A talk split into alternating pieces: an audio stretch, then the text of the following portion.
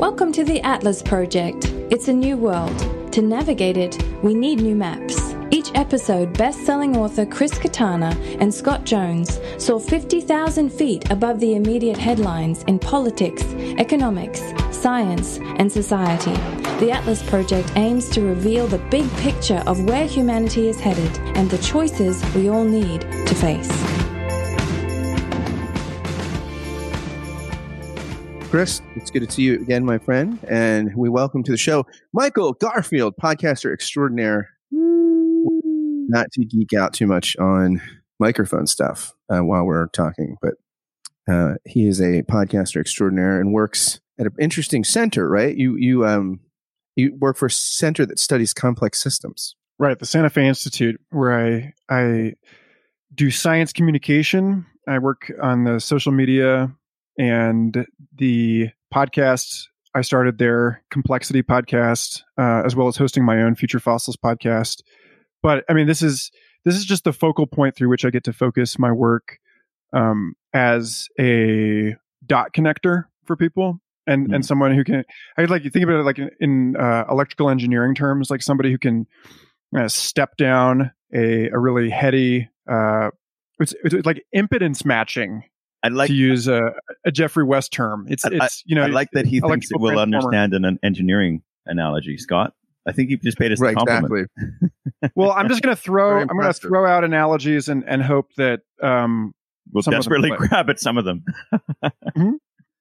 Can you can you just uh, you know it's kind of the question I've always been embarrassed to ask you, Michael, to to just say a bit about the Santa Fe Institute. It's kind of one of those rarefied institutions in the you know intellectual sphere that that you're supposed to know of, and it's kind of it reveals how little you know about the world to ask what it is. And so I've never asked you, but can I just be honest and vulnerable now and, and ask you to tell me a bit about, about the Institute? Sure. Uh, it's a place where I'm very lucky to be on the staff. Um, it's important to distinguish that from, from being on the research faculty. Uh, the SFI is a, a world hub, a, you know, a, a, like the place where uh, complex systems science, as it is currently practiced, was was largely pioneered, and it's it's out here in the high deserts of New Mexico. It was founded in 1984 uh, by a small group, uh, an overlapping Venn diagram of Nobel Prize winning physicists and Los Alamos researchers. Um, they wanted a place that they could work on fundamental theory rather than science beholden to commercial or national defense interests.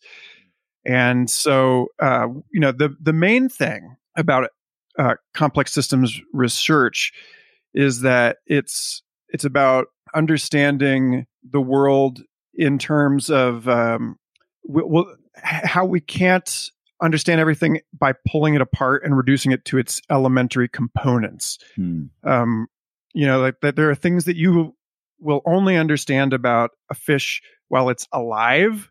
You know, you think about like those deep sea fish we try to dredge up from the bottom of the ocean and and study in the laboratory and pulling them out of uh, a thousand atmospheric pressures or whatever kills them. Um, everything is it's it's about context. Mm-hmm. So hmm. in a way, it's it's a it's you know I I think of it kind of as the postmodern turn applied to scientific discovery where you know we're no longer um you know i mean actually in the early days of sfi there was there was still kind of a, a bender uh, uh, you know a a uh, don quixote type tilting at the windmill of a, a, a, general unified theory of everything you know one one equation that could explain the cosmos. But um, as complexity science has matured the emphasis has shifted in our in our humbling and our understanding that there are, for example, um, things that we can only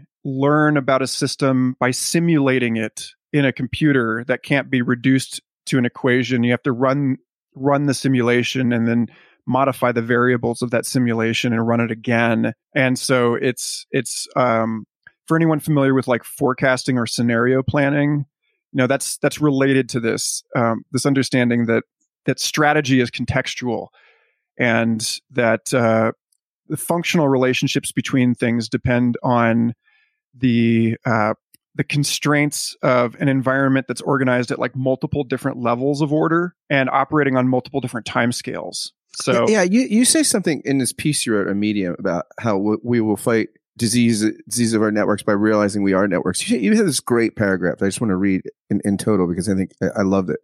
You say we're in a world where the, what the poet John Keats calls called negative capability is king. The skill of not congealing on an answer prematurely, the capacity to hedge one's mental bets and keep one's models open, fluid, and provisional. This looks a lot like having a diverse gut microbiome that can handle a wide variety of foods, or how a virus like SARS-CoV-2 is less a fixed point in the genotyp- genotypic space than a loose cloud of possibilities evolvable enough to pivot to new hosts as they're offered. It's why hyperconnected bank loan networks are vulnerable to cascading failures, but an archipe- archipelago can breed and harbor innovations that repopulate the mainland after mass extinctions. It's why investors call for a diverse portfolio of assets and high beta strategies are suited for a moment of extraordinary volatility. It's why food webs that don't depend entirely on one key species fare much better through catastrophe. It's why sometimes stalemates lead to better answers than a fast agreement. Hmm. I, I, thought that was so inc- incredibly well written. And then you kind of you get you get into like sort of it seems like you're arguing kind of that um, corona kind of it seems that the coronavirus exposes the simple um, kind of systems that don't that that are very fragile and and not resilient and highlights other ones that, that, that are more resilient. And so you're thinking that, hey, it's only, we're, we're only going to deal with a pandemic when we realize that we, it's part of this is um, not congealing on an answer prematurely. Yeah. Yeah. And thank you for the kind words about that. Yeah. I think, you know, uh, and Chris, you and I have spoken about this at some length um, before this call that one of the things that I think has been revealed through this is, you know, if you think of the flows of of materials and energy uh, through a, an ecosystem or through an economy, which I, I think are kind of like loosely synonymous uh, for our purposes.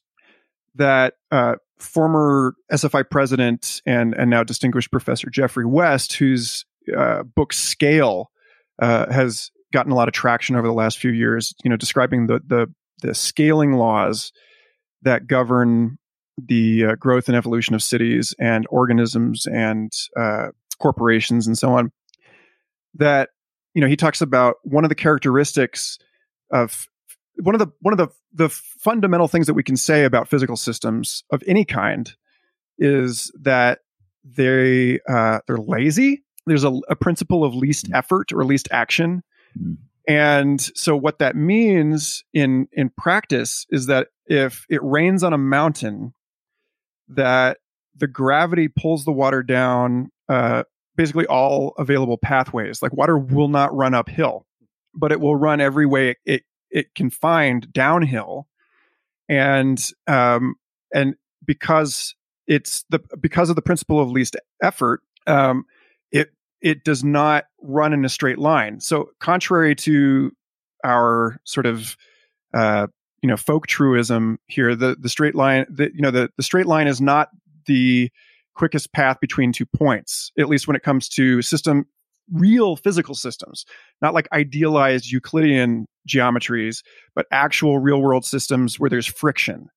Because the friction is what makes the river bend you know? So like all of these these snaking pathways that we see in the growth of of trees or cardiovascular systems so on are a way of harnessing uh, turbulence and like uh, vortical processes to reduce friction and to, to uh, optimize for like a, a, the flow rate. And so, what this means with respect to uh, coronavirus is that these systems all look the same. Like they, that branching, you know, there's that sort of mind blowing moment where you realize that that you know your nervous system looks like the the um, webs of plasma connecting galaxies you know and the, what's what's going on there is that the uh, the shape of a lightning bolt is a, a map of all of the paths of you know the possible paths of like least effort that the electron takes to get from one place to another or like electrons in that in that current um, now what we've done in our systems over the last few years, uh, decades, is is uh, optimized them for efficiency rather than uh, so we're looking at one time scale and on that that one time scale hmm. um, we can kind of you know we can sort of we've taken a lot of things that are uh, kind of inefficient if you think about like childcare you know outsourcing childcare for example and paying someone else to raise your kids is uh, all well and good as long as you're in a system that's stable enough to do that. But like when you know every once in a while there's a rare event that disrupts that system and uh, suddenly it's no longer efficient to have your food grown a thousand miles away or whatever. And so you know this this is uh this is about us realizing that for i guess to like bring it to try and close this complicated analogy um it's like if you had your aorta and the major arteries of your body and then they just went directly into capillaries with no like branching vein structure and you know like arterial structure. Like if you know we we need that we need multiple different points at which the system branches in order to keep the friction down and in order to balance the um the sort of short term and long term efficiencies here. And i think that that's become really clear when the the middle layer between the individual and like the state and the market has been disrupted. This you know the so-called civil society where we have you know our our neighborhood communities our families our local shops. Yeah exactly. You know uh, s- sports clubs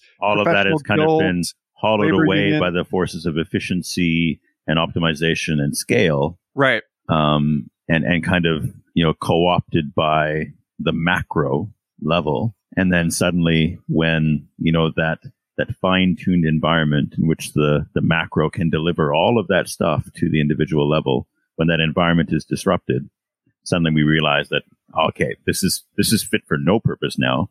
And there that that that that kind of community layer that we would look to to kind of mediate those big global forces is just non-existent. Yeah, it's, it's, interesting, Michael. I, I, had I do this long form interview podcast with Give and Take, where I actually first met Chris as a guest, and I had a guy on. I don't know. It was it was, it was a while back. Um, in 2018, whose name whose name is uh, Brian Vandemark, and he wrote this massive history of Vietnam called The Road to Disaster. The guy knew McNamara, had decades of his own archival research. I mean, it's an amazing historian. He teaches at the Naval Academy, but part of his um, thesis in the book, was he spends like the first 150 pages looking at what social science has talked told us about decision making, and basically he just his his lens historically is like looking at um, these cataclysmic decisions um, that Kennedy and Johnson, the Kennedy and Johnson administrations made um, through the prism of like research in cognitive science and psychology and organizational theory to explain why the quote unquote best and the brightest got trapped in situations, the suffocated creative thinking and willingness to dissent. And they and and and you know, we're talking about why change is so hard and why they were so blind to their errors. And one of the things that's so interesting because he teaches midshipmen at the Naval Academy because he's thinking, look, some of these people I'm teaching are going to be making the big defense decisions someday. And he talks so much about the the the, the need emotionally to be able to stop and not double down mm. on your on what's not working. And this is why I hear you saying about complexity and systems that are complex and encourage not doubling down just by the nature of the way the gravitational pull works, right? And it, it gets a lot of different lenses, but they were, it's just, he just like, it, Vietnam was this strange thing where we didn't really lose many battles. We just lost the war because we couldn't think outside of the, uh, the boxes we were in and just, you know, totally um, decimated, you know, thousands of lives uh, for, for kind of nothing. yeah, Vietnam. You know, go ahead. Well, I was just going to just add on that. I mean, there's definitely and I imagine this must be something that um, you you think about a lot as you you know in your you know part of your kind of formal role of so how can I how can I help to connect and articulate the kind of the complexity thinking that is happening inside SFI and and connect it to a wider world and and the challenges that people are dealing with? And it, and it seems to me that this is kind of the the, the the crux of it that you know when we study systems and how they behave, we see that, you know, the organic models are the best models. and mechanistic models are you know are always very kind of poor substitutes. And yet so much of how we just seem to even run our own lives is is much more mechanistic. And i don't know if it's just this is kind of just the last few hundred years of kind of every every tool that we've developed for ourselves. We tend to think in straight lines right we i mean we we, we depend upon the the kind of clarity of a straight line to understand you know um, whose permission do I need to seek if I want to make a decision, right? Um, you know, what what is the what is the the right next step to take to get from where I am now to some kind of decision that that I or the auditor above me will evaluate as the right decision or a good decision. There, there are there are these, you know, we, we are a prisoner to these straight lines you know the, these tools and, and processes and trainings that help us go about our lives and and I think there, there there's just an infinity of examples yeah. so so just to summarize you know what I take away from from all of that Michael is it just seems that we live in this tension between what you know what the study of complex systems tells us the sort of how things work and how we choose to simplify that complexity into straight lines that I guess we can grasp and we can work with. And I think there is this kind of question. And I suppose there are, you know, we live in this, uh, there are so many wondrous experiments underway of, of, of demonstrating that there are, you know, ways of kind of hanging in ambiguity productively but I think it's so alien to most people that it's just hard to imagine. And so, and so crisis comes, right? Environment totally shocks. And just like in biology, you know, you've got, we're a very fragile population, you know, optimized. We've been selecting to become more and more efficient, bigger and bigger scale. Environmental shock, suddenly we're, we're, we're maladapted to our environment and we, we suffer a kind of collapse because there just isn't this kind of, you know, mutation force at work to keep a sort of healthy diversity in in our systems for doing things. Do you, do you grapple with this kind of fundamental tension? Yeah, I mean, there, there's another way of framing this, which I find really helpful um, to everything you just said. You know, it's about the level of resolution or granularity at which we're trying to address the problem. Um, to go back to you know the the idea of like fractal branching networks for a moment there's a there's a famous uh, story that jeff west tells in that book scale about the coastline of britain and how if you use a different measuring stick use measuring sticks of two different lengths then you're going to get two different answers because and this is the whole the whole idea of of uh, what you know what fractals are is that you know if your if your if your measuring stick is a meter long then your answer of the how long is the coastline of you know uh, any given uh, surface is going to be significantly smaller than if your your uh, measuring stick is a centimeter long.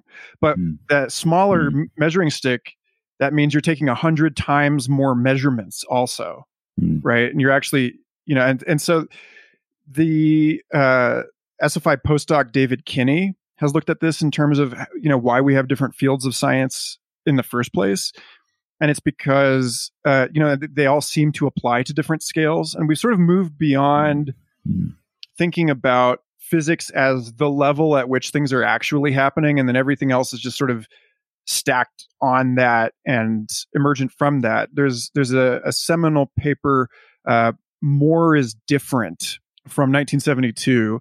Um, this is a, a, Phil Anderson paper where he says that basically, like a change, you know, a, a, significant change in quantity results in a change in quality, so that the um, there is something genuinely different going on in, in chemistry than there is in physics, and genuinely different in biology than there is in in chemistry. And so when you when you look at it from uh, David Kinney's point of view, his, his work has been on uh, formal epistemology, you know, which is the the the branch of philosophy of like how we know what we know. And he's it's he, easy. Just ask Scott. He he'll tell you.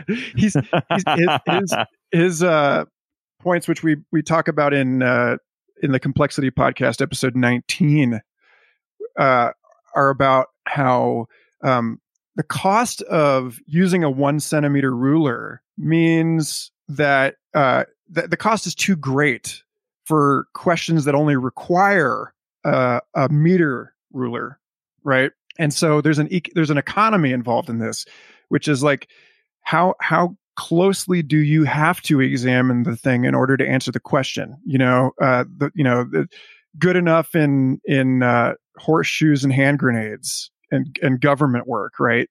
Um, because you're looking at things at the na- the national level rather than at the neighborhood level. Um, but when there's a you know when when the problem exists at the neighborhood level, and this is to your point, Scott, about Vietnam. Um, the reason that the military tactics that we brought into Vietnam didn't work is, I mean, is uh, because of guerrilla warfare. It's because of context. It's because we were applying a global strategy to a, a situation that required a very context specific uh, approach. You know, it, it, meant fighting in this particular landscape. And we ignored that to our peril. And, you know, something like that is going on um, everywhere we see a crisis right now, whereas like the, the tools that we are applying to w- these so-called wicked problems are tools that were uh, invented to address problems at a different level of granularity. And so the tension that you're speaking to, Chris, is a tension between, uh, again, like the short and long term investments required. You know, like if if we are um, if we're trying to make the most expedient decision now, the most expedient decision now might be to rely entirely on the convenience store down the street for my food. But over the long term, um, we know that sooner or later there is a, a, a there's a an infrequent event in which the global food chain, uh, you know, the the supply chains are disrupted. And if I don't want to starve to death, then I should be thinking about not only you know shopping for this week, but building into the system uh, the resilience, uh, you know, f- food food security for much larger timescales than that. You know, and and that means the you know that means stepping in some in some respects it looks like stepping um, down off of a peak like an optimum of efficiency. But um, when you are making the you know when you're engaging with the actual complexity of your situation as as this pandemic has forced us to do then it's clear that the um that our equations or our models of this system were insufficiently simple that the ruler was too long you know and that that we need to look at things a little bit more granularly which in this case actually means looking at it's kind of a an awkward it's like an inversion. We're actually we need to like step back and look at the bigger picture and see all of the things all of the dimensions all the variables that actually need to go into this rather than trying to trim everything down and make the the equation as short as possible. So there's yeah there's like a there's an economy there's an economy involved in in the way that we model things. And um, sfi president david krakauer and i spoke to this recently on episode 34 of complexity podcast talking about i love how you have like a, an archive in your head of yeah well i mean it's it's uh, you know scott it's all like if i just think back to our episodes it's all a blur to me.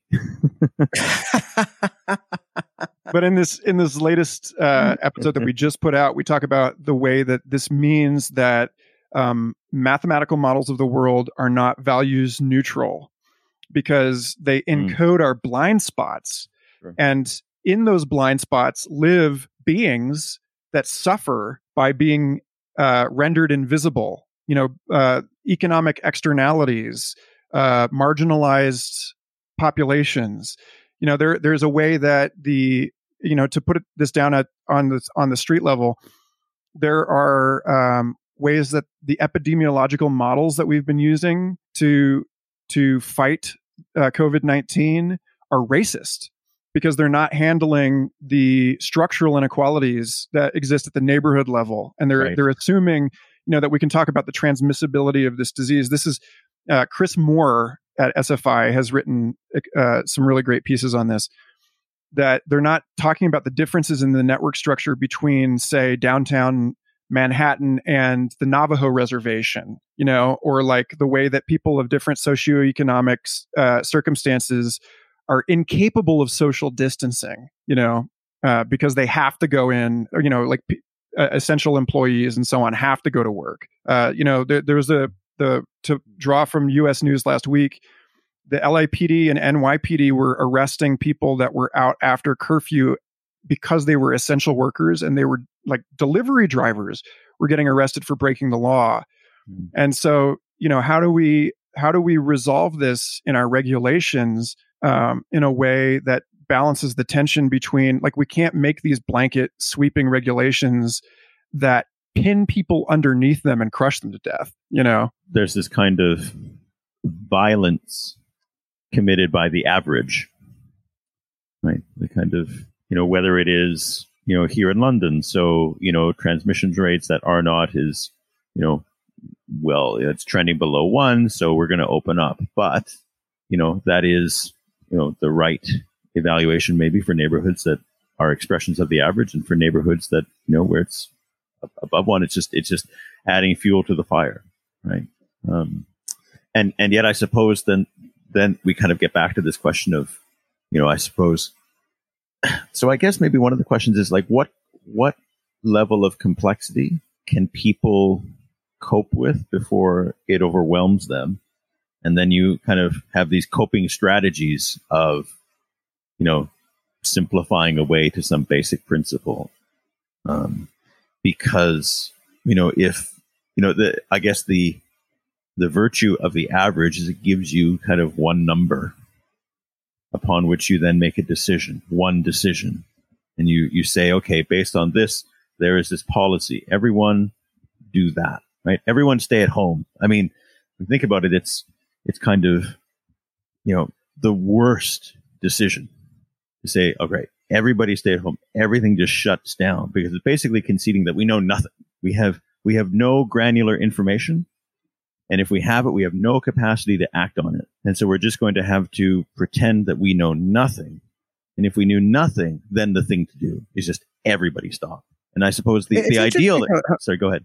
Sweden dealt with this really differently, right? I mean, it's not as though they didn't say all the same stuff that everybody was saying, but they kind of said be careful, maintain distance, do these things, but they didn't shut everything down, right? And they kind of were working on, on a kind of herd immunity model, which I, I mean, I don't know if that was wise or not, but that is interesting that that's a very different and also the levels of social trust in sweden like all of scandinavia are way higher than they are in the uk or the united states right? So i wonder how that impacts things. Like when you look at like the lower social trust countries like brazil is like 17% right where the quotient is. The scandinavian countries tend to be high, like all like in the high 60s almost 70 the uk and the and united states tend to be like in the 30s um so i wonder how much just like with that like with this, the lower social trust you have, right, the harder it is to make things function. Like they've done studies in Italy, which you know there are certainly has a reputation for kind of um, government corruption, and yet there are individual townships that are way more efficient and run in healthier ways than than as healthy as anything in the UK or the United States. And a lot of the people attribute it to high social trust. And so I wonder how like you deal with a pandemic when there's just no social trust, and especially like in the United States,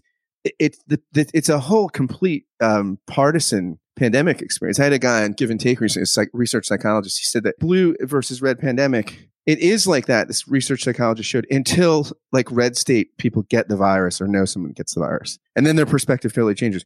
But until then, you have this sort of um, you know the, the, the blue state kind of folks tend to trust the government and think that we're doing the right response and saving lives and red state folks think, tend to think we're demolishing the society by ruining the economy. And it's just interesting that, that, that like the social trust factors and things like that just seem to really work against any kind of, uh, complex, nuanced, organic framework that like Michael, you're talking about. Well, yeah, I mean, that speaks to some of the social science that's been coming out of SFI. Um, Mirta Galesic, in particular, who was on episode nine of complexity.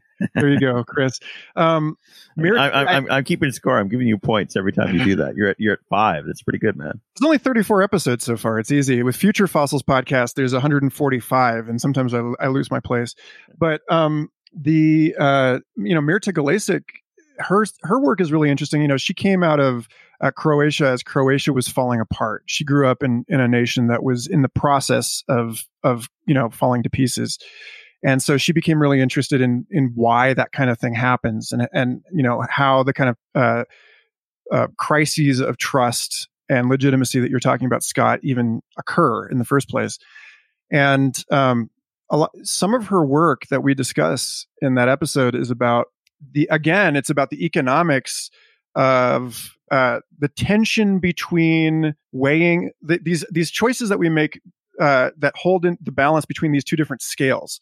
So, you know, one is your local community, your peer groups, your your you know your local support networks, your family, your coworkers, um, and this is the basis of uh, our you know what they call politically motivated cognition, um, where sometimes it's better for you to agree with the people that you depend on on a daily basis than it is for you to be right. Uh, you know, so this was a huge piece of Trump's election victory was that um, a lot of people Mirta found were going to vote Hillary until like the day before the election, and then they decided that the social cost of making a, a, a decision based on what they thought the best value, you know, the best strategy for the country would be, um, was outweighed by the the cost it would incur for them personally to disagree with their friends, neighbors, and, and colleagues.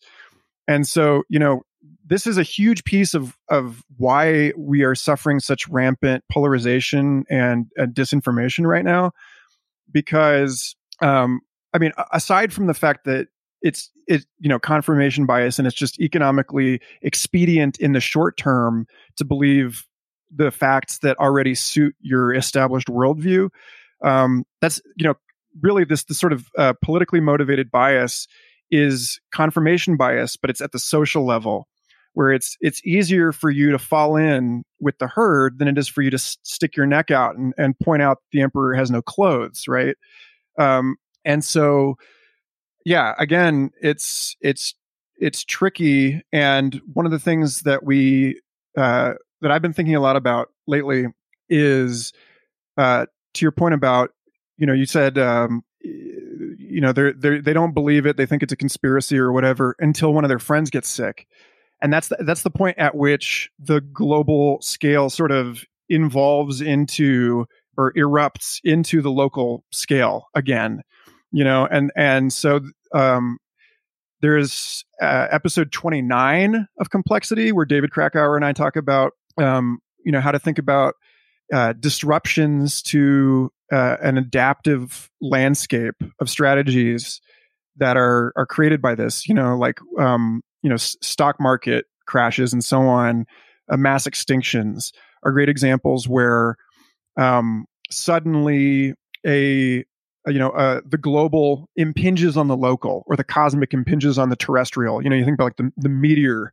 at the end of the cretaceous period and it's like oh suddenly your strategy has to account for the very very small but nonetheless non-zero likelihood that a, a, a celestial event is going to disrupt the entire food web that you're a part of and that you're not going to be able to lean on again this extremely efficient but highly specialized strategy of being a pollinator that you know visits only one particular species of plant mm. or you know being this enormous uh, you know dinosaur that that relies on this very delicate balance of of uh, food web relationships and so in those moments of disruption um, it pays to be a generalist it pays to keep your options open again to to the the piece of the the, the article that I wrote that you that you quoted earlier, Scott.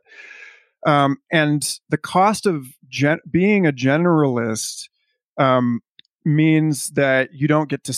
You don't you don't get to scale in the same way, uh, but that you're more resilient to those kinds of disturbances. So I don't know. There's a lot. There's a lot that I unpacked there and just like sort of threw out on the floor. But yeah, I'll leave it there. You you fit right at home. oh, I can't hear you, Scott. So I had my mic muted. Okay. I had my mic muted. I was on Zoom. Good you know, protocols. You know, where you mute your mic. Um, John, I was thinking when you were saying that, John, uh, about the kind of group think. You know, Jonathan Haidt's work in the right, the righteous mind. Um, sort oh, yeah. of moral psychologist. He talks about how morality binds, but it blinds, right? So, so you have these moral kind of cultures that are necessary to for human evolution, right? It's it helps you uh, early on. Like our tribalism really helps us, right? Like it, it allows us to to to bind together, to have to form social you know, collectives, and to, and to you know have you know better food resources, defense, things like that. But it also blinds, right? And so it's it often you know by, by necessity. And and again, that that's I, I take that as like not a I take him there as being um, descriptive, not prescriptive. He, he, doesn't think it's a bad thing that it blinds necessarily because you have to, you know, cho- you know, when you choose X, you, you have to kind of not choose Y, right? I mean, there, there's a sense in which this is, but you do have to be open to the fact that you're going to have blind spots, right? And that's, you know, I think that's the kind of the key thing. Totally. So I guess science is good. Science is predicated on the the notion that your model of the world is provisional and temporary and will be superseded eventually you know so there's really there's a point at which i think uh, a kind of spiritual humility touches rigorous empiricism because you know that you're you know you, there are all of these sort of metabolic or economic factors governing the decisions that we make in terms of what to include or uh, exclude from our models. And so you know it, it, you're never going to arrive at a final answer you're always going to find a bigger context or a, you know a, a, finer grain at which to examine things. Although so interesting about that because i feel like it's you know this is a good moment when um, how the lay citizen let's say looks at the expert looks at the scientist is really kind of coming into the foreground as you know okay we, we relied upon experts in science to say we all have to completely stop what we were doing and adopt a completely different routine and pattern for our, our daily lives. And now there is this kind of stumbling process of figuring out, okay, how do we, and, and, you know, every community society is struggling with this. How do we kind of balance sort of what the epidemiologists, what the health science is saying with uh, economic considerations, social considerations, political considerations? And I think what's really showing is, I guess I just got a bunch of things in my head uh, as I listen to that. One is that I, I kind of believe that scientists believe that, you know, I'm, I'm holding this model provisionally. I don't think that anyone else in, in kind of society believes that that's what scientists believe. I think that, wh- wh- and, and whether we're projecting that on the science, the science is, is, you know, also holding that. I think that there is this kind of, um, this, this sense that, you know, science has a form of truth, which is a form of kind of like keeper of the special knowledge, the special fire. And, and when they speak, then we all need to be silent to it. And then what happens is kind of a, a question of social trust, as Scott said. Like if we kind of like, yeah, you know, like Canadians, right? In our constitution, peace, order, good government. We're kind of predisposed to listen to the authorities and say, okay, I guess that's what we must do. And so there's a kind of we'll, we'll obey that because they're right. But there's a very, there, there's little nuance, I guess is what I'm trying to say. I feel in in how the public relates to the science. Um, I think that there's there's a kind of in incapacity to to take that that confession of provisionality that the scientist is offering and actually work with it in some way and say, right, okay, you've got, you know, and that science is really important and it's saving lives right now. There are also these value questions. Now we need to make some sober trade offs about, you know, how much is a human life worth? You know, economic system upon which, you know, if we shut it all down, then there's a there there there are all sorts of welfare and health costs of of not having that model. Look at all of the uh, systemic injustice and the way that you know all of these consequences are distributed highly unevenly. Like there's all this stuff to talk about. Um, but I think we so we need in this moment to be able to have really mature conversations, kind of like around the campfire where we all have an important voice to bring. I just don't think that we've kind of grown up to be able to to, to, to sort of find one another to, to actually have that conversation. And so what we're left with, my hypothesis, is you get like these these kind of clumsy absolutes, right? Either, okay, let's just do what the scientists tell us and, and we'll just listen. Or the scientists have been totally politicized, so they're just another political actor and let's just have the usual political argument that we've that that we've been having. And it feels like what we actually need is somewhere in the middle where, yeah, the science is really important, but there are now these other value conversations that we need to have. And, and that's not what they're specialized at. You know, we've, we've got other technologies for kind of emerging those other things. Is any, anything I'm saying making sense? Yeah, they're All part of the conversation. The scientists are part of the conversation. And I think that that's the problem. I think what we're seeing in the US is that it, it, it almost did seem to get politicized, right? We were talking about this with Harry Pearce, where uh, who we had on the show recently, where you know where, you kind of it, it is an awkward thing, right? Because the science because it just seems like the government says we're going to listen to scientists, right? And that we're going to tell them what to do. But then again, you do risk then politicizing the scientists, right? When you we don't have them as part of a deliberative democratic dialogue, and they just kind of because then what happens when like people are just like pissed off at, at the, like you know I, I just see that in America, people are so pissed off that the model when the models should are, are, are, seen to be off or something like that, right? And they, they people just freak out and get so angry because they, well, I thought you were the experts. You know, well, no, that's not how this thing. This is not. You know, this is not. There's messiness here, right? Just, just to add a bit of mess to this topic now. So uh, I just saw the tweet a couple days ago. So Doug Ford, who's the premier of Ontario, um, has uh, you know, as part of the reopening. So they kind of reopen places of worship and stuff like that. And, and when media interrogates, so, you know, why we made this policy decision, um, he says, well, you know, we, we consulted with the experts. And then the follow up question was, which experts? Who are the experts?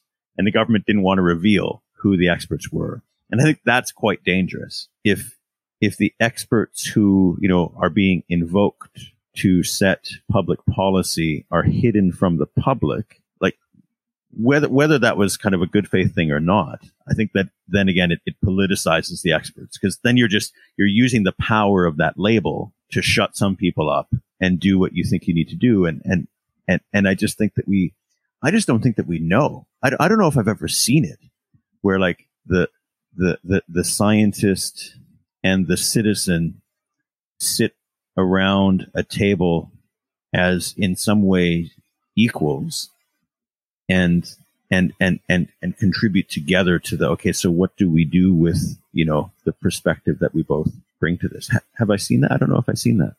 It's a wicked problem um, and there's so much in there uh, because like one, of the problems again has to do with what i was talking about like this you know the segregation of of social groups uh, that happens without any kind of ill intent um, because it just takes time to explain what uh, you know economists call a common prior. You know, like uh, you know a mutually understood sort of basic you know an axiom upon which you can have the conversation that you need to have and it you know it just takes time to try and relate your experience your worldview your history your understanding to someone else and there are plenty of examples where we don't have the luxury of that time. Um, episode seven of Complexity Podcast, uh, Columbia, Columbia economist and SFI external professor Rajiv Sethi, who just co-authored this fabulous book, uh, "Shadows of Doubt," on on stereotyping and and crim- the criminal justice system and the way that that our our clustering of events for you know this is a subconscious thing that all of us do all the time you sit down on the chair without testing to see if it will hold your weight because you've created a, a, a mental model mm. of chairs that chairs support you you know and so you just assume that they will and that's a stereotype and that's okay because no chair comes you know, most most chairs do not come to harm um, when you you make that assumption um, but it it makes a big difference if you are run into someone in a dark alley and you're making an assumption based on your exposure to stereotypes. Because even if you don't think you're racist, the fact is that uh, all of us uh, have been shown to, de- you know, the, the, the work on implicit bias makes it clear that uh, we exhibit uh, an unconscious racial stereotype simply by being exposed to them. You know, and and this is done because um, you don't have time to like. I mean, everybody, you know, a lot of a lot of implicit racists will say, "Well, hey, I've got that, you know, I I've got that one black friend on my block. Uh, you know, he's cool, he's all right." Uh, and it's because it's the one guy that you've taken the time to get to know, or that you know you've your your life circumstances have, have brought you into association with them in that way that you've had the luxury to to sit down and get to know them, and you know this creates uh, a problem when you know Rajiv and I were talking about this on on that show. This is a serious problem um, with trust in terms of not just uh, racial relations, but all relationships that occur over the internet. Um, this is why hate speech is such a big problem on social media. I think um, because we don't have, uh, we're not living next door to these people. We're not engaged with them uh, in a in a you know a high bandwidth, long duration, get to know each other, eating eating together kind of way. And mm. so we're basing our judgments of one another on these these uh, snap uh, stereotyped. You know, you're, you're looking at somebody's profile picture at like 50 pixels across and deciding whether or not they're an idiot. You know, um, or the last thing they said with no knowledge of their life experience and where that statement is coming from. And you know, to to loop this back to uh, a more like personal territory, um, Future Fossils podcast, I just talked with the producers uh, Monica Long Ross and Clayton Brown of an extraordinary and very disturbing and surreal documentary called "We Believe in Dinosaurs." This is episode 144. Um, and they're and they're talking about uh, you know the underlying issue, like you were just mentioning, Chris, of trust in scientific experts in America specifically, although this is uh, uh admittedly a worldwide problem, but it's especially acute in the United States, um, that uh, there is this theme park called the Ark Encounter in Kentucky. That's a young Earth creationist Amazing. theme park. Let's and, go. Let's all yeah. go. That's and, run by that's run by Ken Ham. Right, right. Ken Ham famous Australian American. I'm just religious you lunatic. know that. oh yeah, he debated Bill Bill Nye the Science Guy. Yeah, yeah, and and had his ass handed to him, I must say. But it was you know, and they bring that they bring that debate up in in the Future Fossils episode that I'm talking about because they say that um, you know the the moderator of that debate asked them both. Uh, would you change your mind about the theory of evolution were you presented sufficient evidence to the contrary. And Bill Nye said, Of course I would. And Ken Ham said, No, I would not. Mm-hmm. And that, hmm. you know, the difference is that there's something, there's something in the, the mind of a fundamentalist. And I don't mean that in terms of just like a specific religious belief. That's, you know, fundamentalism comes in all kinds of it's kind of content content independent. It comes in all all flavors.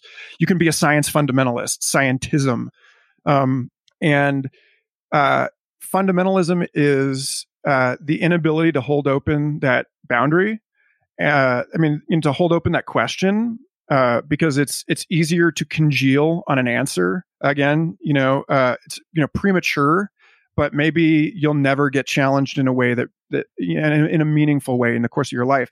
So, you know, the thing with with uh, young Earth creationism that uh, Monica brought up in that conversation is that they're obsessed with having all of the answers, that it's a huge relief to have all of the answers because it's hard work to keep the question open. And, um, and that's, you know, frankly, why I think, uh, you know, historically science emerged out of the, you know, it, like, uh, privileged class of people, people like Isaac Newton that had the time and the luxury to spend investigating these things that you know had the time to think about these things and um, you know, the faster we crank the the treadmill of society, the more uh, polarized we're going to get because the le- the le- the less time we are affording people to like consider mm. things, to think to about questions. things, to ask these questions. So yeah. this is interesting. I, I am gonna have to go in a few minutes, but um, you guys go all night. Um, but I feel like this conversation has has sparked so many, I guess, like contemplations in my mind about you know this social experiment that well you've all been part of it now um, of you know bringing together diverse people uh, around a kind of common campfire around a common question. And just you know for want of a better word seeing what happens. And and and you know and as we explore just you know like what is going on in our heads how how how different and in so many ways and levels um, our worlds can be from one another. Um, but but also the kind of the need for it which which I feel like you've just articulated, Michael. And I'm kind of I'm kind of left, I suppose. That I, I mean, I wonder, you know, there. So so we live in we live in so many such different worlds. Right? I mean, some of the things, if I kind of review in my head the last hour, we've talked about blind spots. We've talked about you know sort of different levels of granularity that we engage with the world. We, we, we talk about kind of the epistemic communities that we're a part of. Um, and, and also how, how time poor we are to even develop an awareness of that, let alone then kind of do the next step to kind of explore like, oh, okay, if, if I've got these blind spots, if I'm only seeing a piece, what are the other pieces and what, what might they be? And, and I feel like on the one hand, it, the, the need for it and the opportunity for it is so obvious. And on the other hand, the reasons it will fail you know, are so clear. Um, I don't know. I, I, I guess, I guess that then becomes the question or, or, or one of my big questions around, you know, what, what, what should we expect in terms of, you know, how we inter, inter be, right? How we kind of interoperate one with the other.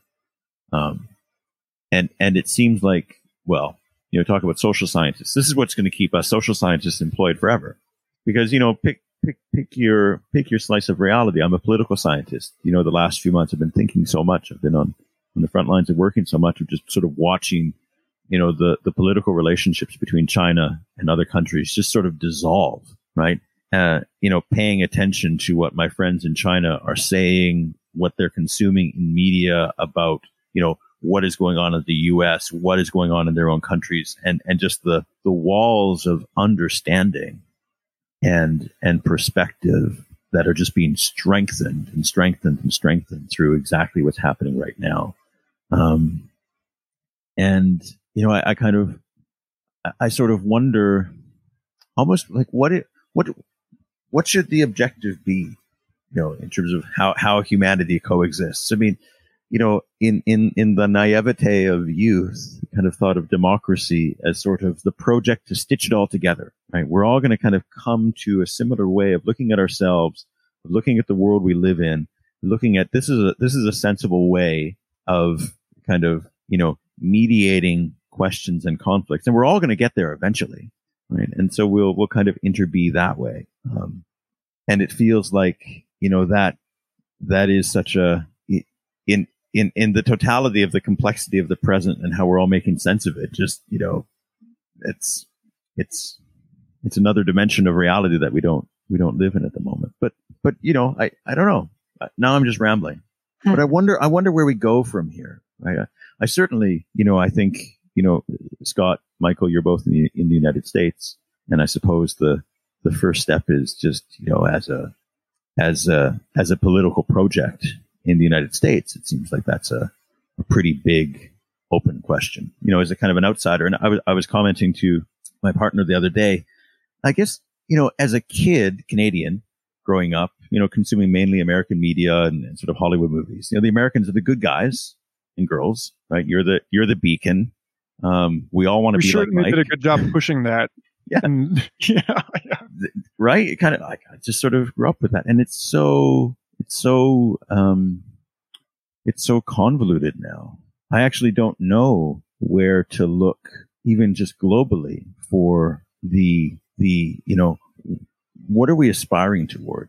Right? Who's well? I mean, I would say Denmark, but they just they just demolished uh, Christiania, right?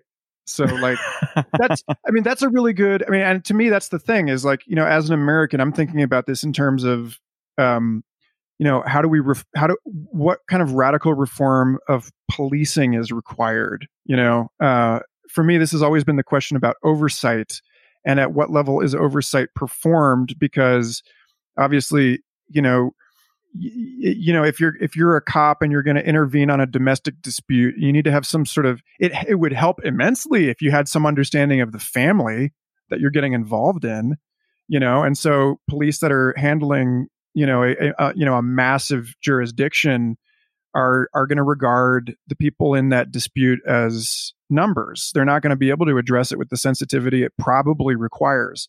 You know, or you know, I spent many years working on the the festival circuit, where um, it was of the utmost importance that if someone were having a hard time, you know, you think about this in terms of uh, psychedelic harm reduction. If someone's having a hard time on uh, an illicit substance, probably the worst thing you can do is call the police or call an ambulance, you know, unless it's absolutely required, you know, because that may, that could mean, you know, enormous costs incurred to that individual. Um, in some cases, like horrible, horrible, uh, you know, malpractice outcomes, as well as as uh, legal entanglements for both them and for the event itself. Um, you know, it can it can literally kill the party. And so, you know, when you think about policing, it's this question of um, to bring it back to what we were talking about at the beginning of this call, like, are there enough levels at which oversight and modular decision making are being built into the system? Or are we just like slapping one blanket policy down on all of these specific cases? And in most cases, the guy just needs a glass of water and maybe a back rub. You know, he does not need to be put in an ambulance or a police car. You know, I, I came to the I came to the exact same place as I was listening to you as I kind of think back five minutes ago to the question I was struggling with. I'm kind of, I was trying to make this leap from the individual to the world. And I actually think that like the, if, if one is looking for like kind of what's the answer, what does one, what does one start with? I think it is the, the kind of restoration of this middle layer where at least that's, that becomes a kind of social milieu where, where we can, you know, empty our pockets of this stuff and kind of put it on the table together and sort of talk around it. And, and, and as I think about it, you know, it's not just that, you know, the kind of the neighborhood associations are gone. I mean, you know, our media scape, social media, it's, it, it is, it is kind of the mass and the individual. Um, there, there are so few public spaces that are just kind of for the public to encounter one another and and figure kind of navigate one another. That that that that just sort of rich complexity of of the us. Um, and if we if we had that, then I think we we would have more of a sense of a place to bring to bring these doubts and these and these questions and and and and, and it does occur to me as I think about you know in in that framework of you know are we missing a middle layer that that would also be where you know the scientist and the layperson would find one another You've got like mm-hmm. big bureaucracy saying, okay, this is what it has to be. And me, the individual, okay, I guess I'm stuck at home. Right? And, and, they're kind of missing that, that kind of middle layer where we sit down together and talk about the, the implications of that, the consequences of that, you know, the, maybe the reality that we are such a sparse community that we probably, you know, can suffer to be more relaxed about our distancing earlier, or we are such a compressed community and we've got so many vulnerable people, but that despite you doing that, we can't. Right? And that that level of of of granularity to some extent, you know, maybe the maybe the best way to navigate it is simply to embody it. I, there's one more analogy I'd like to throw into this because yeah, you've got room for one more podcast. Yeah, just one more. That's it. it's not. I haven't talked about this on a podcast yet, to my knowledge, but I think about this in terms of you know, as a musician, um, I think about this in terms of there are kind of three different contexts. You know, you can call them uh, co- complicated, complex, and chaotic. You know, that's like the sort of the, the formal way of of talking about these. But it's like at one scale, you have a symphony orchestra where every musician is looking at the conductor. You know, which might be like the president or the pope or or the you know the the um, the uh, attorney general or whatever. Um, and everyone's reading off the, sh- the same sheet music. And that's fine when the environment is changing slowly enough that the sheet music is not going to change, right? Um, and you can orchestrate. That's that's the economy of scale, where everyone can efficiently collaborate at, at, at, a, at a, in a large body in that way. Um, but if the times, if the spatio-temporal scale of the musical collaboration shrinks, um, and things pick up, you you have a jazz ensemble at that middle layer where you're only paying attention to the the four other people in your band, you know, and you're reading each other's cues and you know you're able to improvise together it that way and maybe you're working off of you know a set of chord changes like a jet you know like a standard that you you know you have the basic structure um, but you're able to like build you know move and you're able to flock in a way that a, a symphony orchestra cannot flock and then if you're a solo saxophonist just riffing on a street corner, then you can indulge in free jazz. You can just throw the dice. That's chaos, you know, but you can't bring that totally stochastic uh, strategy into a jazz ensemble unless everyone backs out, like mm-hmm. sits down and lets you step forward and just goof. And that's even, and that strategy doesn't plug into a symphony orchestra in the same way. And so it's about like, again, it's about uh, how fast are things changing? You know, if you're trying to play the music of this moment um, and you're trying to play along with it in a way that is consonant, meaning that you know there's a low uh, there's a low energy investment in uh, you know you know you're not it's low friction right? You're not you're not playing the wrong notes. Then um, if you're just in the midst of a completely turbulent mass of stuff you can do whatever you you know you th- throw the dice but you're not going to be able to cohere you're not going to be able to row together with other people doing that. And then you know likewise uh the the i feel like the fluidity of that uh that mesoscopic middle layer that you're you're referencing a moment ago chris um the jazz ensemble i think that that's kind of where we are in a lot of ways now. There are but the, again there's like there are scales at which each of us is playing in a symphony, is playing in a jazz ensemble, and is just you know uh, goofing, doing a air, air guitar solo in your bedroom at any given time, and it's like it's important that you know where you are with respect to each of those. Uh, if if you're not gonna, you know, if you don't want to be like bumped out of your club, as it were. well, friends, we've said it all. I, I, think, think. I think I think it's all or nothing for the three. It's all or nothing today, right? It's all or nothing today. Uh, well, Michael, and, thanks so much for being on the podcast. This is uh, episode what 33, 33, Chris. Is it? I have no idea. I, I, don't know. I, I don't know. I have, your numbers uh, are your responsibility, man. I, yeah, no. I one of my podcasts is like I have two podcasts that have more than two hundred episodes, but this one is thirty three. I think. Yeah, it's been a slug. a marathon. Not, it's not. It's, not, it's not a sprint. Not a it's contest. Not a everyone. We're just. It's not a sprint. It's a marathon. It's a marathon. Thanks, my friends. friends. And we'll have you back, Michael. Thanks again for being on the podcast. Thanks a lot. Thanks so much. Thanks for listening to the Atlas Project. We'd love to hear your feedback. Drop us a line or send us a message on Facebook. If you really like what we're doing, please rate us on iTunes and write a review. It helps so much as we're just getting off the ground. Thanks for listening and facing the new world with us.